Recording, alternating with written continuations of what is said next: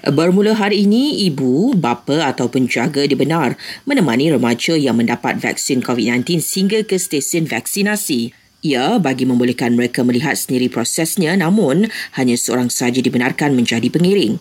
Mereka kemudian diminta tunggu di luar selepas vaksinasi selesai bagi memastikan kerusi yang disediakan di zon pemerhatian mencukupi untuk remaja yang telah divaksinasi duduk dan diawasi. Selepas tamat tempoh pemerhatian antara 15 hingga 30 minit, remaja akan dikembalikan kepada jagaan ibu bapa atau penjaga. Individu yang menemani juga dibenarkan untuk merakam video suntikan ke atas remaja ketika proses vaksinasi dijalankan. Kementerian Kesihatan sudah memulakan proses rundingan perolehan ubat antiviral COVID-19 daripada syarikat perubatan Merck.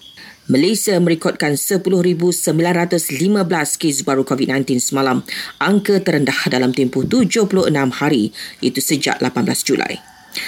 Kerajaan Pahang akan salur bantuan untuk 51 keluarga dan 11 pemilik premis yang rumah dan kedai mereka musnah terbakar dalam kejadian di Kampung Baru Karak, Kelmarin. Dan 8 pemancing dan 2 kru dilaporkan hilang selepas bot dinaiki di Pecai Karam di perairan Pulau Satang, Sarawak.